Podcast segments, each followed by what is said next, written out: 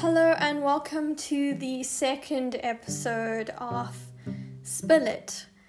Um, first off, I want to say that I have a deep respect for podcasters now because editing my podcast the first time was so frustrating and so difficult. I'm pretty sure I deleted most of my recordings and had to redo them. Um, so my appreciation for the platform has grown immensely. Um, and also that I am going to be much more cautious doing my editing this time around. And second of all, I'd like to apologize. I know that this is supposed to be a monthly thing, but last month I did not do well. I only read two books, and I really didn't think it was worth recording one episode for only two books. It didn't feel like a worthwhile thing for both anyone who listens to this and myself. Um, but I am back for a combo of both November and December books, and it's quite a few, not um, a really shocking number. I'm still reading one of the books, so I will see how much this total becomes um, once I've done editing it. So, yeah, let's get right into this review. So, the first book I read this month, well, in November, it was one of the two books that I read in November, was Extraordinary Insects by Anne Sverdrup.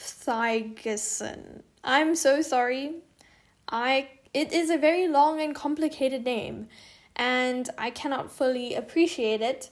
Um, and I will not repeat her name in the future because I understand that having someone butcher your name is not humorous nor is it nice.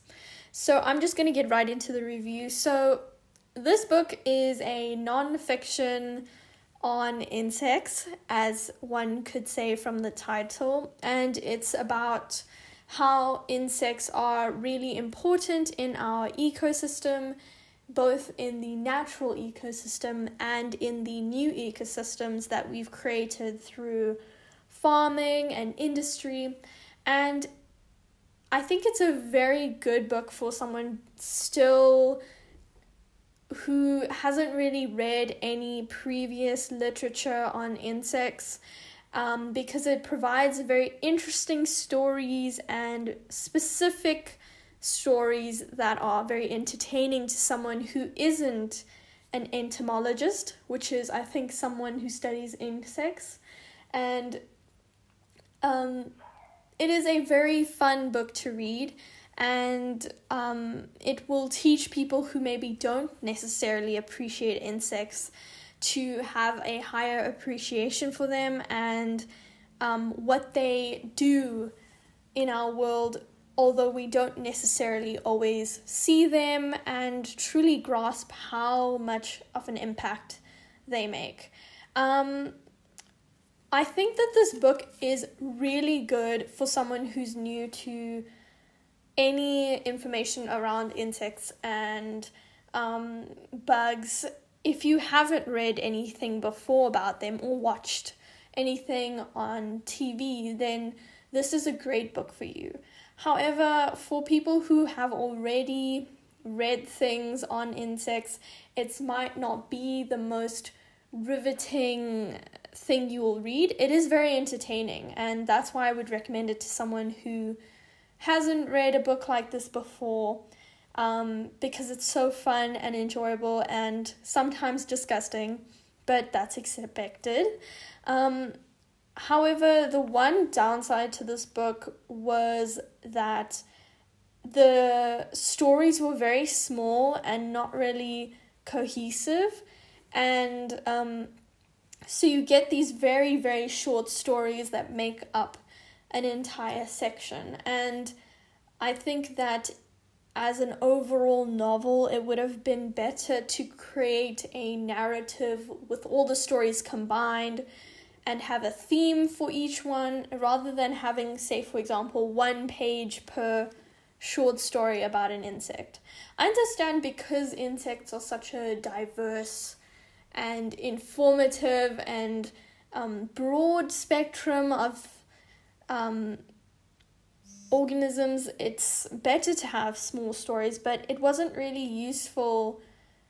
It wasn't really a good overall effect. It felt very over condensed and I didn't feel that I'd gotten a overall message, a very overall strong message like other non-fictions that I've read.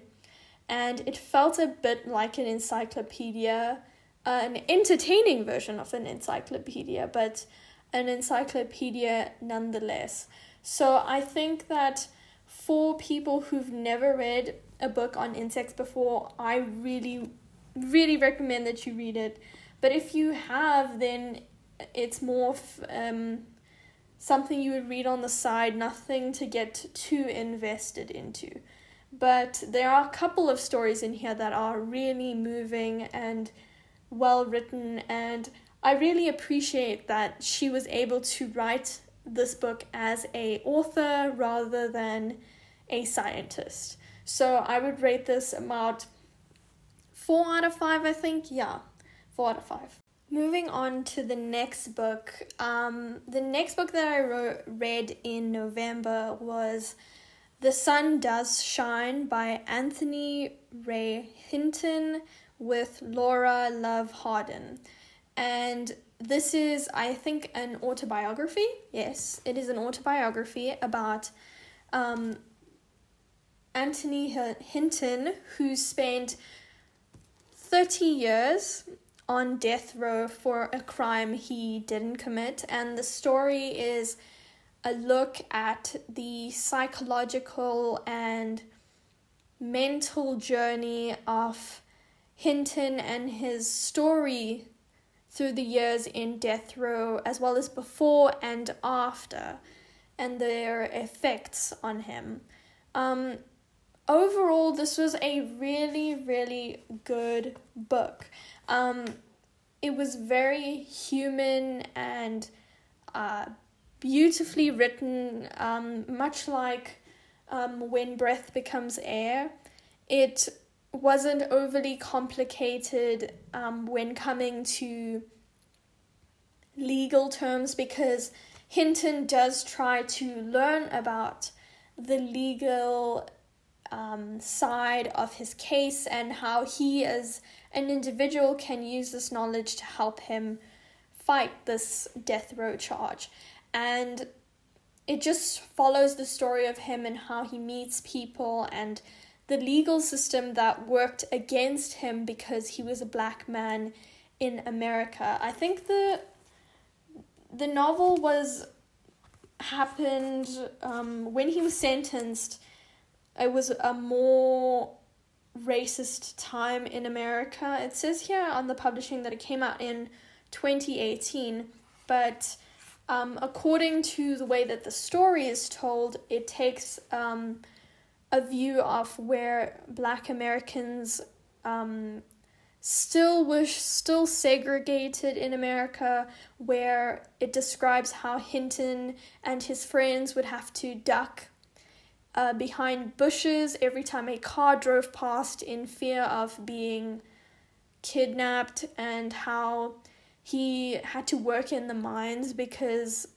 schools wouldn't accept um, him as a baseball, a professional baseball player because of the color of his skin. And it just works and shows how um, racism became intertwined in the legal system in America, I don't know how many years ago, um, that sometimes still do play a part in modern America. I think the story was very well written because Hinton is not a vengeful person per se, and the way that he looks at all of the people he meets in his life along with people in death row, are very objective and kind compared to something that another person might take. It teaches the reader about empathy and cruelty and racial injustice in a very calm way. It didn't go out to change a person's mind on whether someone is guilty or not, but rather how the system is broken and how innocent men are sent to death row based on faulty convictions and evidence. And it was quite interesting on the psychological impact of the relationships between guards and inmates, especially with people where the guards were often responsible for killing the inmates but then still serving them food the next day. And it's quite um, an enlightening look at how it is to be on death row and how these experiences damage you forever. And what I really appreciated about the book was that it didn't pardon any of the characters whether they were guilty or not. It didn't say this person was guilty for sure or that person wasn't guilty for sure. Some of the people on death row did truly deserve to be there, but Hinton didn't want to show that side of it, but rather the discussion on whether people have the right to sentence someone to death and whether any human being has the right to to take another person's life if i can say that and I, I will give this book a 4 out of 5 because it actually did change my mind on the death penalty. Um, it brings aside to the discussion that people who have never been on death row or had someone who they loved be on death row have we haven't experienced those things a normal person wouldn't but it does open a person's eyes to what it truly is like even on the prison system around the world and whether it will truly work and how we treat prisoners is it actually ethically correct? And because of how well the book was written and the fact that it actually made a very compelling argument not objectively but very subjectively on death row is why I would give it a 4 out of 5. And anyone who's on the fence about the issue, like I was, I would recommend this as one of the novels you should read in order to abolish the death penalty. If you want to le- read literature that um, is against the death penalty, then I would re- recommend, highly recommend this book for that. I haven't read any books where the death penalty is encouraged yet, but if I do come to a novel like that, I will definitely read it as well to get an equal weighting on both sides of the argument. Besides the fact that I think that The Sun Does Shine is a great book, the reason I didn't give it 5 out of 5 is because a lot of the descriptions in the book felt like paraphrasing or cliches. It didn't feel new or um how else do I describe it? It didn't feel new or unique in the way that it portrayed um,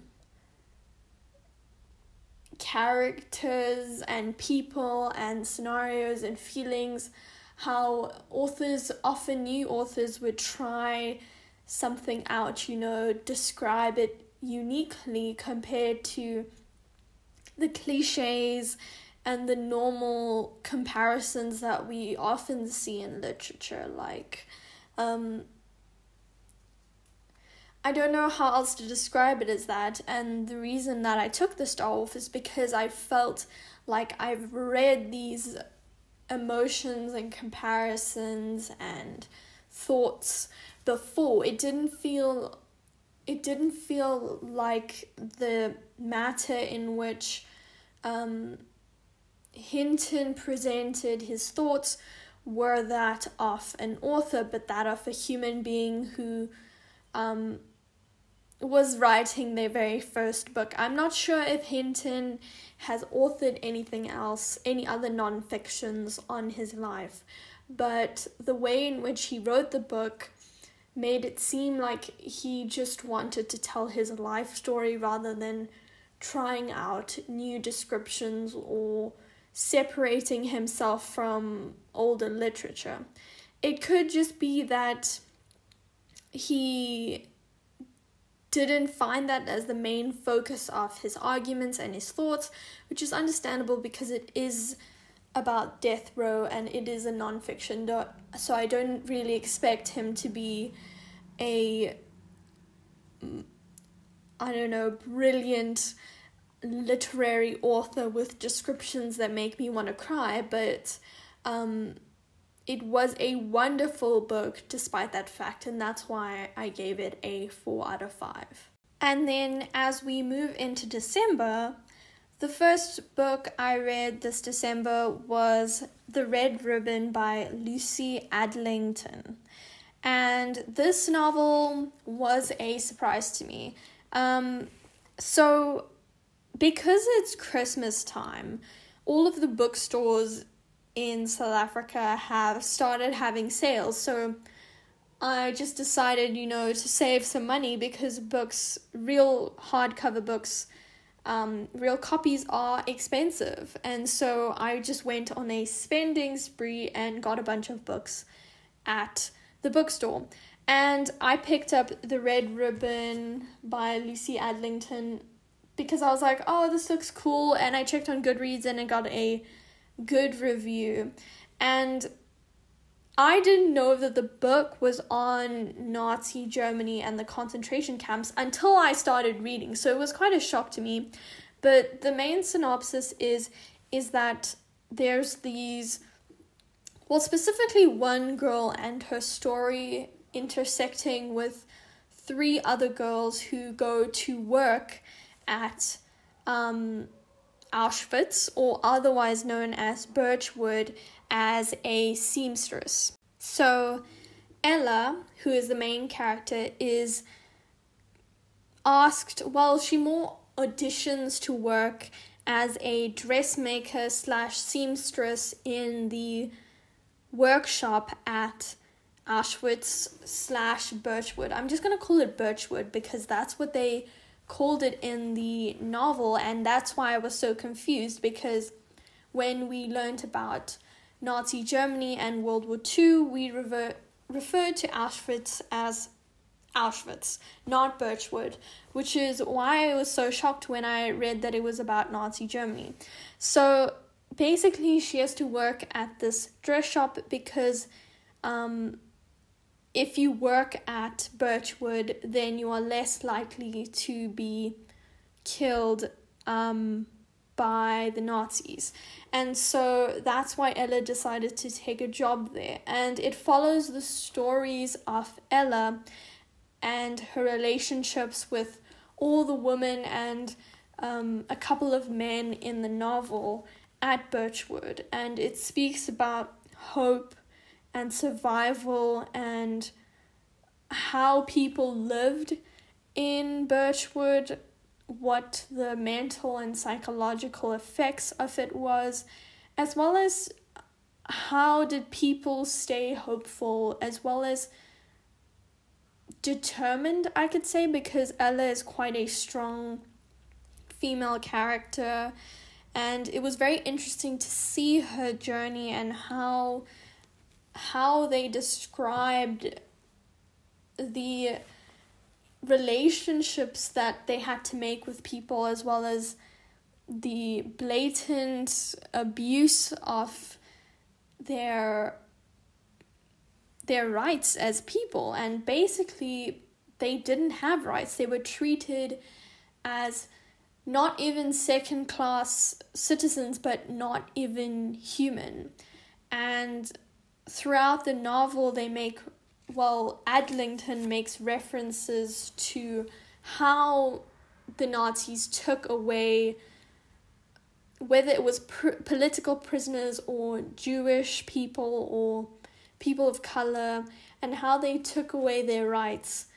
But also, it had a very interesting discussion around clothing, and specifically because Ella was um, brought up with knowing how to sew and make clothes, and how she says that you cannot say that clothes are not important because in Birchwood they shaved their heads and they were given striped clothes. To the women, they gave dresses, to the men, a shirt and pants. And she speaks about the fact that you can't say that clothes are not important or not of value in our modern world until you've had them being taken away from you. And you want to basically become a number much like the numbers that were tattooed on the people's arms. And um, i have read other books on nazi germany before. I've read the book thief which was a pretty excellent it is actually a brilliant book on World War II. And then I don't know what the second one, and then I read The Boy in the Striped Pajamas. And I think that the book maintains a level of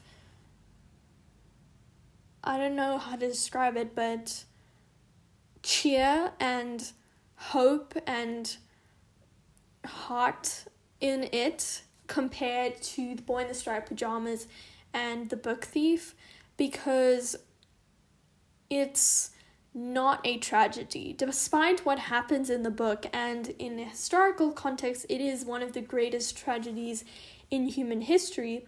The book maintains a discussion around humanity and what would you do for another person when your own survival is at stake and it discusses maintaining one's humanity and love and friendship in these concentration camps. And I found that it was more a book on people than World War II. It's more about putting these people in the setting and seeing how far can the human spirit take you. And I think that's what sets it apart for me from The Boy in the Striped Pajamas and The Book Thief. But if I'm being like really finicky, I would say that The Red Ribbon is second to The Book Thief. The Book Thief is the best and the only book on World War II that I highly, highly respect. So, um, yeah, The Book Thief is the best book to read on World War II in terms of fiction, but this book is also really, really good. I would rate it 4 out of 5 stars. And if you're looking for something less heartbreaking and tragic, then I would recommend this book. Not to say that the things that happen in here are any less horrible, it is for a more adult audience than a normal book, so I wouldn't totally recommend that you read it um, if you can't take violence. Um, but it is really good. Um, compared to The Book Thief and The Boy in the Striped Pajamas, I think both The Boy in the Striped Pajamas and The Book Thief use a technique um, almost like use a way of describing things in an indirect way so a younger audience it will go over their heads. So i think that this book the red ribbon is more direct um, and yeah. The reason i took a star off the red ribbon was it didn't have that sparkle of a 5 out of 5 book although the storyline was unique and it kind of came out of nowhere for me for the amount of heart and um, beautiful storytelling and really interesting characters and relationships and it gave me a very nostalgic feeling that the author was really trying to portray characters. I didn't feel that the book really was good enough to get a 5 out of 5.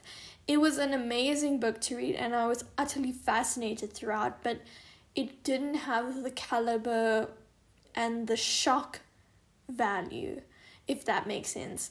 It was very character focused, and so I didn't have moments where I would gasp or I would laugh out loud or um, really get so engrossed in the story that I kind of forget that I'm supposed to be thinking about the story on two like lanes of thought one as a reader and one as someone who is thinking about the overall story and the bigger picture at the same time. And the Red Ribbon didn't have that, unfortunately, which is why I took one of the stars off. And my final book for this review is Scythe by Neal Shusterman.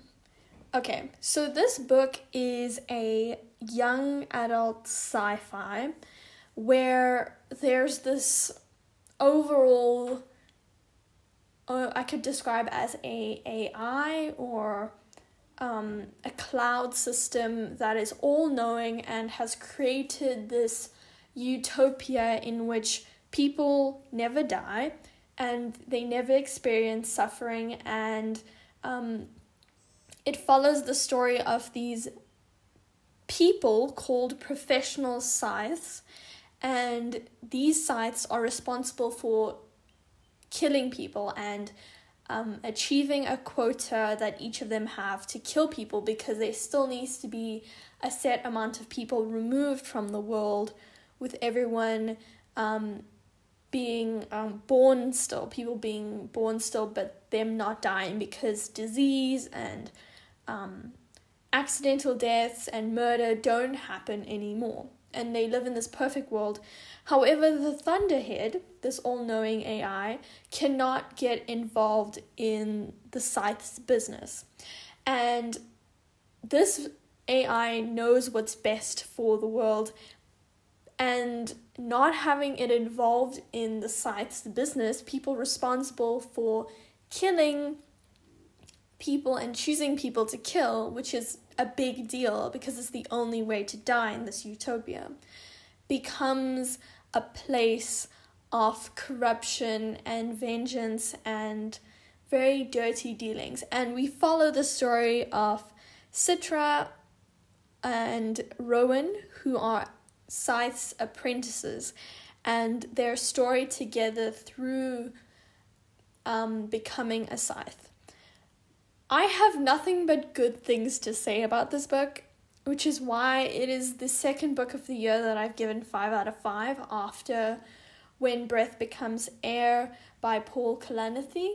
And because I have nothing good, I mean, bad to say about this book, I'm kind of speechless. I just recently finished it, and the thing about this book that was so great was that it followed this lifestyle and this utopia to the T. It gave morally um, questionable arguments, morally questionable topics. It wasn't afraid to ask the questions of is a life where you never die worth living? And how can you, another human being, kill someone without any subjectivity?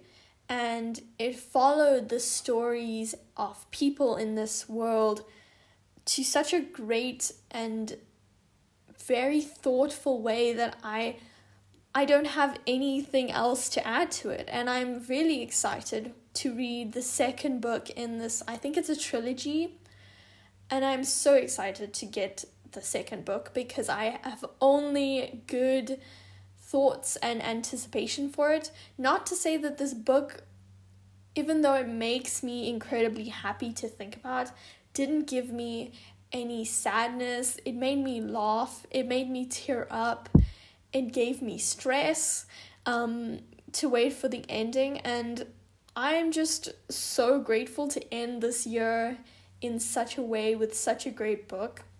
And if I were you, I would go and get this book if I was bored. Even if you're an adult, even if you're a kid, it is so interesting to read about and live in this world that Shusterman has created. So, yeah. As we come to the end of my final review for the year and the conclusion to season one of Spill It. I just wanted to talk about a couple of things because I think it's very important to talk about this um, because at the end of the year we have to wrap up and conclude things and so forth. And so I just wanted to say that I am still studying. I'm probably going to start studying in university next year, so I can't really say how many books I'm going to be able to read. I didn't listen to any audiobooks this year because, I mean, this for these past two months because I found it really difficult to get into the book that I was trying to read and I kind of got bored of it and I just didn't have a feeling to read, I mean, to listen to an audiobook, so that's why they've kind of been absent.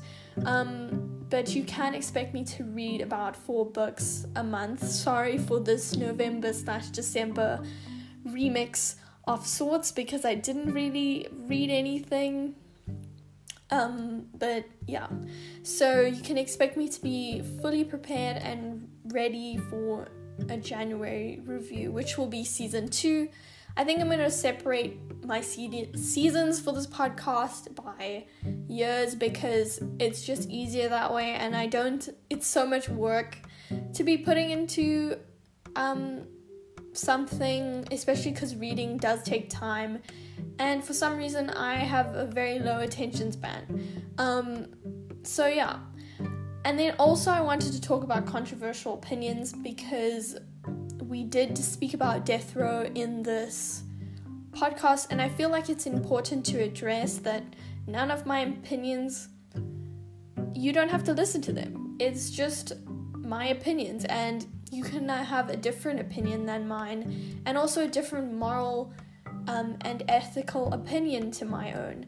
And so, when I recommend these books and talk about controversial opinions, know that I don't intend to change anyone's mind. I just find it very interesting to talk about these things rather than not. And if you have any of those opinions and you want to disagree with me, then you are fully welcome to comment on this podcast. I think there's a way that you can send me a voice note, but don't be too upset if I have such a different opinion from yours. I mean, as I said before, we're all different. Well, I haven't said this before, but we're all different and you cannot expect every single person, even those even those closest to you to agree with you all the time. And I don't expect you or I to agree with one another. And so I just wanted to clear that up, as well as the fact that I will be reading much more controversial books through the year because that's what this book podcast is all about trying out new things, exploring ideas, exploring genres. Of course, I will not be going into horror because I have too much of an imagination for that and I'd prefer to sleep a full eight hours every night. And so, that being said, a little bit of a very serious ending to Spill It. I just want to wish you all a great 2021 and stay safe. And if you want to hear for more from me, there's going to be a special podcast released on New Year's Eve, and that will be my bonus episode for season one. Stay safe, guys, and have a good reading holiday. Well, if you live in South Africa, that is.